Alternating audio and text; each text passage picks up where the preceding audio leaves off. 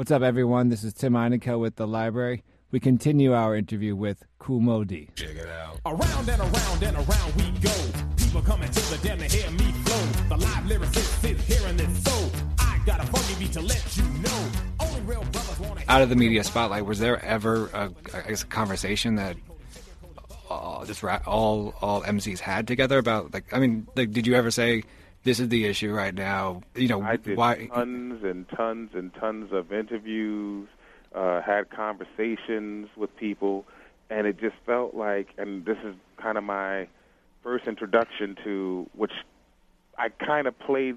This kind of worked against me in many ways, but I just had to take the good with the bad. It was my one big uh, uh, drawback in terms of not having uh, a publicist. I had a, a publicist at Jive Records, uh, Dwayne Taylor, but he used to be mad because I would very rarely want to do interviews and things of that nature. Uh, you know, write on magazines and stuff like that would come through, but I really didn't do a lot of them because it always felt like the media always wanted to go for the fluff. And no matter how many times I talked about that, it just felt like that didn't sell papers, it didn't sell records, so they used the titillation thing, and it always felt like they go for the lowest common denominator, and the superficial, sensational side sold more. So it was much better to focus on the ego as opposed to the heart of the matter. Can can can can hip hop now? Can hip hop go back to what you've kind of always hoped it would do? I mean, with all the power that it has. I mean, you know, it's it's the number one selling art form or mu- music in the states. It's huge, you know, internationally. Is there a movement to get back to? I mean, the roots of what what's happening, or is it is it always going to be like this kind of bling bling gangster gangster mentality? I don't think it'll always be that. I think it'll organically change, but I do think that there are quote unquote powers that be, and I don't mean it in this big, wicked, big conspiracy theme, but I think playing to the lowest common denominator when it comes to entertainment, whether it's television or radio, and, and sometimes film, but definitely television and radio, reality TV, and and even the art form of hip hop in particular, it's fast money, fast food. The people that are in charge of the uh, distribution of the entertainment or making the most money off of it don't really have a vested interest in anything other than making money. So the reason you put certain reality TV shows on is because the train wreck effect is what you're guaranteeing. It's not really about learning anything or moving the culture forward. It's literally about just making money on that version of the culture. It's kind of like what Jerry Springer did back in the day. Right. It's just basically that kind of mentality is what works hand in hand with the artist. So it's not to say that the artists don't have a right to say what they want to say or do what they want to do, but you know, if something's not popular, the artist will also follow suit. Follow suit. If you knew that you couldn't get a record on the radio saying some of the things you said, then you wouldn't say them because your objective is also to make money and try to be profitable. So, you know, it's the downside of capitalism when you play to the lowest common denominator, and nobody's trying to set anybody up to be, uh, you know, have any longevity. So what you have is a situation where even the guys doing it are trying to get as much money as they can because it's like this may not last and probably won't based on how the industry goes. But it seems like I mean, it seems like you were able to. I mean, it seems like your first album, Moe Dee. Um, you described the song "Go See the Doctor" as something that you lyrically compromised yourself. You say I went from fifth gear to first gear. Right. So you to get that, it seems to sound like I guess it would be considered a, a quote unquote pop tune on, or a radio friendly tune on the radio. But but you but you do talk about on Go See the Doctor. You talk about venereal disease. Um, you know, you go through. You, you actually have a lot of kind of socially conscious songs on this album. Is that a possibility now to kind of do a quote unquote poppy song, but as a kind of a socially conscious song? Absolutely, and I just think it's going to be on the artist to be able to find the creative ways to do that. But just like throughout the history of time, you know, even in the '70s, which I call the greatest uh, music decade that I experienced in my lifetime, um, you know, the diversity was great. But you know, Stevie Wonder and Earth and Fire, you know, far and few between. It wasn't like everybody was in that space, and I think uh, most people you you're going to get whatever you got based on whatever the people are working with. So I don't know how many people, forget about just rappers or MCs. I don't know how many people are really, really of consciousness or of a conscious state of mind that really, really want to upgrade the society. I think a lot of people literally are being conditioned to just make as much money as they can and try to live a better life or get out of the neighborhoods that they're in.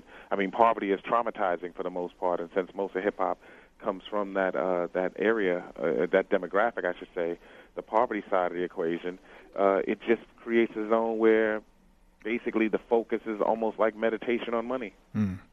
When how how did you become? So, I mean, what was it about your growing up or your upbringing that you kind of you just became a really conscious MC? Uh, my idols were Muhammad Ali, Malcolm X, and Bruce Lee. Oh, so just the thought process and the philosophical uh, aspect of those three, that archetype, that's just always what turned me on. Where some people you could hear and you could feel people. I don't want to hear all of that because a lot of people, you know, again, I don't want to. I can't give accurate perce- uh, percentages because you know I, I damn sure don't know what the pulse of the whole world is, but I do know for the environments that I was in and for the time period that I came up in, there was a segment of people that enjoyed the Black Panthers and enjoyed the Malcolm X and the whole, you know, Black Power revolution, stick together, say it loud, I'm black and I'm proud, James Brown thing. But there were a lot of people on the other side that loved the pimp and the player and the hustler. Mm. So Superfly was as relevant as Malcolm X. So it just gets to a space where that divide, that that conflict or that divide is always in the quote unquote ghetto, and it's just a matter of which one works, which one sells the most, and how many more people does it titillate. Speaking about your childhood, I want to go back to in uh, TV One's Unsung. You you know talk about growing up with two parents that were verbally and sometimes physically abusive to each other. Mm-hmm. How did you personally just how did you cope with that in your personal life, but also as well as your art form? Well, for me, the, uh, the personal life was again it, it was the beginning of the heightening of my critical thinking because it's kind of why I, I put such an onus, even in all of my relationships uh, and my friendships, even. Um, the onus is on communication. If you can't communicate, you're setting yourself up for either some kind of violent outbreak, verbal abuse, if not physical. You're setting yourself up for breakdowns of communications that, or the breakdown of communication sets you up for really, really inoperative kind of uh, uh, ways of resolving conflicts. And I think that's part of the equation in, in any kind of hood life. If you can master conflict resolution, then you can basically set yourself up to have a better chance to, to better yourself. And one of those things I think that I mean you you kind of make clear you make clear is that you have a, a kind of a no tolerance drug policy. Uh, yeah. Well, I also saw that that that's that's part and parcel to the no communication because right if you're not at your sharpest mentally, and I always saw drugs and alcohol very clearly as whatever it is that you're getting and what's supposed to be feeling good, you're trading off in terms of what your actual mental acumen is at this point. You're mm-hmm. not at your sharpest level when you're high or drunk, and then you're going to try to communicate. So it's not to me. It's like it was no wonder you would break down. I used to always say, even like going to old school hip hop jams or whatever. It's like okay, so you have poor violent, sexual, sexually charged energy in a space with people, and you're going to add alcohol and drugs. I'm surprised nothing happens when it doesn't happen. Like when people fight or something happens, it's like, well, that seems par for the course because you can't have all of that volatility in the equation and then intoxicate it. So uh, I just always saw it as a drawback, you know, and so many people really, really are conditioned to believe that they can't have a good time without it. Mm. I just didn't understand how it became a part of the elixir into the equation when it kind of, you know, certain people are less tolerant when they're drunk. Certain people may be more easygoing. Certain people are, you know, a lot more aggressive when they're high, and some people aren't. It's like, why are you adding something to alter your state of being, your state of mind, when you know all these other pressures are already there? So for me, that's what you know, uh, it, uh, just again the critical thinking that came in very early. I just saw it as a bad piece to the equation and a bad mix. And you know, even having conversations, if you had a conversation with a parent or an aunt or a family member when they weren't drunk, it was one level of communication. If you had a uh, conversation with them when they were high or drunk, totally, totally, sometimes even incoherent. Sometimes you just, you know, you can get away with murder. Like I, that was one of the things I saw a lot of my friends do because my parents were the, weren't the only ones I saw. You know, when parents got drunk, you could kind of con your mother a little easier because mm-hmm. she wasn't as sharp. You know, and it's like it just didn't ever seem to end up in anything good from what I saw coming up. And, and going into your relationship with um, your two, you know, two of your group members uh, from Treacherous Three, L.A. Sunshine and Special K. Um, I interviewed L.A. a while back on his book, and you know he made it. He in his book he's clear that he was he, he he's been battling he, he was battling a drug addiction for quite a while, and he and he purposely needed wanted to hide it from you. Um, because he knew your your stance on it. Um, how did when you found out that they were doing drugs? I mean, how did that kind of alter your relationship with them? Um, it definitely, as as easily said in the in the piece, it it just created distance because for me, it's a common. It's so many other layers that come with the quote unquote getting high or the getting drunk. First of all, it's you're not at your A game, which is already frustrating. Second, that means you have some on you, and I don't know in what quantities you have on you, which means we're now vulnerable to what I call police brutality or just police assaults. When they come and what used to happen constantly in the hood is cops could just roll up on your block at any day if they felt like it and say get out of here, whatever, or pull you over or pull you, you know, off a bench and search you and see if you had anything, throw you in a car or the paddy wagon back in those days. So I just didn't like the fact that the officers could have the upper hand just because you guys had stuff on you. The third tier is the circle of friends that also get high and smoke or sell drugs or drink. That's now a part of my equation when it wouldn't be a part of my equation. They have no reason to talk to me, no reason to really be around me, other than the fact that we all may live in the same neighborhoods or travel in the same neighborhoods but to really, really be in my circle, I just never really had it in the circle. But now you guys have brought that into the circle, so that's another layer. What brings that into the circle now is like, now I don't know what kind of conflicts these drug dealers have with whatever drug dealers, and who shot who or who did what with whoever. So now their conflicts, we're now vulnerable to those conflicts because they are now in the circle that they wouldn't be in. So it just the ripple effect was just too far. So it created a space in me where I had to create a lot more distance because I just didn't know all the stuff that can potentially come with that was way too risky for me to put myself in. And I don't have a docile personality. There's no back down in me whatsoever. And you know, as it was going into from the 70s into the 80s, the 80s got out of control with the crack situation mm-hmm. because of the guns. But you know, I, I was very, very well known for being able to handle myself with with my fists. Uh, but then it got to a space where nobody's fighting with their fists anymore. Right, right. So now this is gone into peril. So I'm like, uh, the computer did for the nerd what the gun did for the punk. So it was an instant upgrade. How, how did you? How did I mean? How did you and uh, you, LA Sunshine, and Special K kind of mend that relationship? Oh, we were never uh, not friends. We were never not cool. It's just that I just didn't do a lot of hanging out. We used to always uh, spend a lot of time at LA's house. That was where we basically kind of bonded uh, at Easy Lee's house. We did most of our practicing or whatever. So those are the two uh, houses that we kind of hung in, apartments, I should say.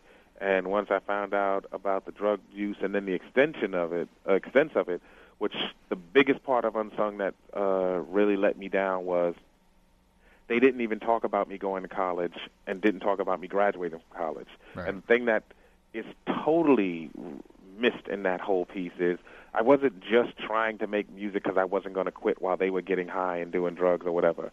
The thing was, I went away to college while that was happening. So I'm away for long, long chunks, uh, you know, two semesters. Come back for a week for intersession, come back for a week for spring break, and I'm away most of the year. So what was happening was the reason that I didn't know how much of that was going on is I'm not around those guys every day. So once I start to see what's happening, I'm spending way more time. I went to college at Old Westbury. It was only 45 minutes away from the city, but it was still like you know going away and living on campus and I'm staying away and staying out of the fray. So even my strategy of how to avoid those pitfalls was totally left out of the equation. On top of the fact that their position was, well, we're not making money, I'm depressed. My position was, well, if it doesn't make money, I'm going to go to school just in case.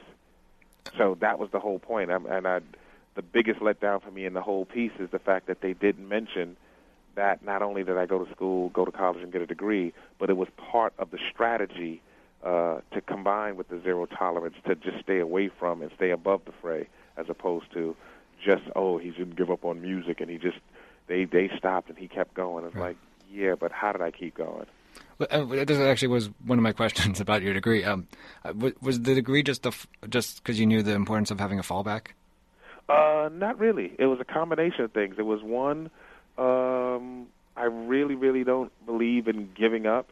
Uh, so uh, in high school, got into a big thing with a guidance counselor, and you know, it, it was a situation where it's like, okay, either you're going to drop out and follow, you know, the course of what happens in dropping out, or you're going to take a GED and go to college, is which was actually what I did and what Special K did. Well, Special K and LA actually took GEDs also.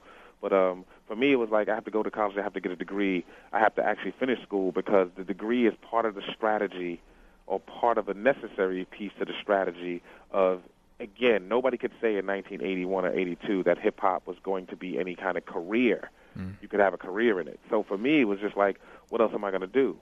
So I definitely would have wound up going to film school or something like that because uh, after Westbury, luckily, uh, the the or should I say, as fate would have it, the music stuff really started clicking for me as a soloist.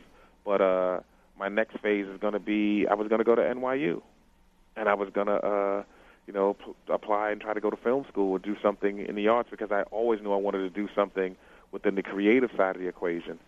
So you know, just that kind of planning and that kind of thinking was totally left on the cutting room floor.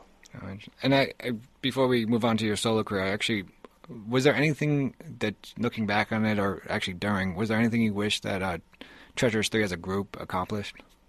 Uh, I truthfully just wish that there were no drugs and alcohol in the equation, and we could have stayed the course that we would have. Because I think, uh, you know, not that I have any regrets in the solo career but I think we might have done what Wu Tang did later. You know, we mm might have been a group that also had three solo careers simultaneously. So, so the solo career for you was this, I mean, it was no matter what was gonna, it was an, an inevitable thing, right? Uh, not necessarily. I just think that it was a, it was cause and effect, and then once the effect took over, I understood the gift and the need for it, so to speak, because it it freed me to really, really do just the kind of music I want. And Special K, who's also an extremely creative guy, likes you know a certain style of music, and we always we didn't always see eye to eye. So coming up to with an agreement for a record that we would do, uh, you know, most of the times two people would be happy and then not one or something to that effect or whatever. So I think with moving on and being able to be successful as a group would have opened up those avenues so that everybody could take the quote unquote shot that they wanted to take as a solo or whatever. And I think it would have been again, Bell Biv DeVoe did it with the New Edition. Just those kinds of things we would have definitely done, and I thought it would have been healthy to be able to do that and uh, come back and do whatever you want together whenever you need to, based on what you want to do, and, and just have a healthier frame of mind about it. To download the full interview, go to my podcast in iTunes. It's called The Library with Tim Einenkel. That's E I N E N K E L and make sure to follow me on Twitter at kosher22. We'll continue this conversation next week on And You Don't Stop with Chuck D. This is Tim Einenkel with The Library. When I rock the mic, you got to like the way I operate. I make miracles happen just from rapping. I'm so lyrically potent, and I'm floating and exploding on the scene. Mean, I got the potential to make it go then chill. I got the credentials that is the essential to make a rhyme send chill. Then you know I will fulfill. Make a couple of mil as I build a guild for all the rappers to skill and kill the weak rappers and no frill. Hang him in effigy, if he's a sucker. Hang him to the left of me, cause my right hand man is my mic stand and the microphone that I own. And my game plan is keep it at a steady pace. Ain't no reason to rush, it ain't no race. I'ma hit the top just when I wanna. And it's a matter of time, and I'm gonna, cause I know winter. Go ahead, and enter the classic Moe Dee rap that sent you. Running around, holding your head, asking your homeboy, yo man, you heard what he said? Another funky rhythm. Look at your man and give him a high five, cause I'm live, running around with him. Telling everybody hanging out on the block, it's time to wake up and check the clock I go work.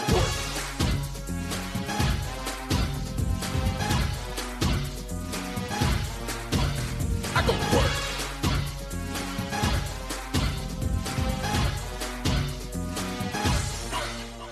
I go work.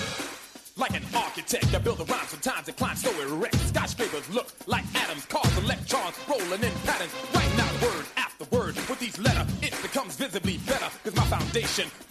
nation of rappers. And after I came off vacation, I came to roam the land to own, stand alone on the microphone. Daddy's home, so open the door. Playtime is over. Time to go to work, work to show the suckers in the place who run their face. A taste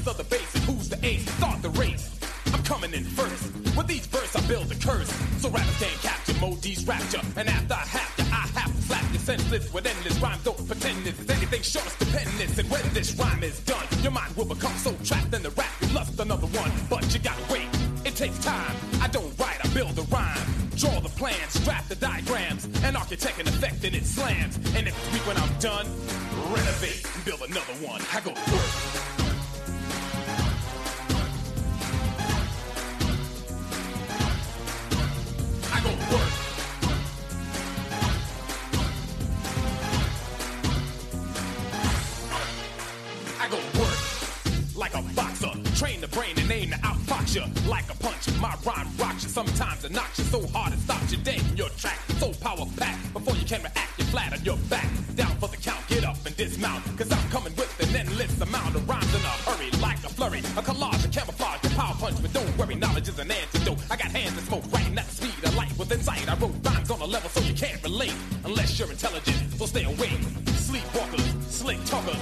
time a native New Yorker Yorkers riding a crescendo wave to say the mental state of the fan so he can understand my pencil's writing the rhyme in its highest form. And I'ma drop it on you like a bomb. And when it explodes, I'll blow up. A few casualties, but so what if you slow, you blow, you know you go. I flow, I flow, on pro, I go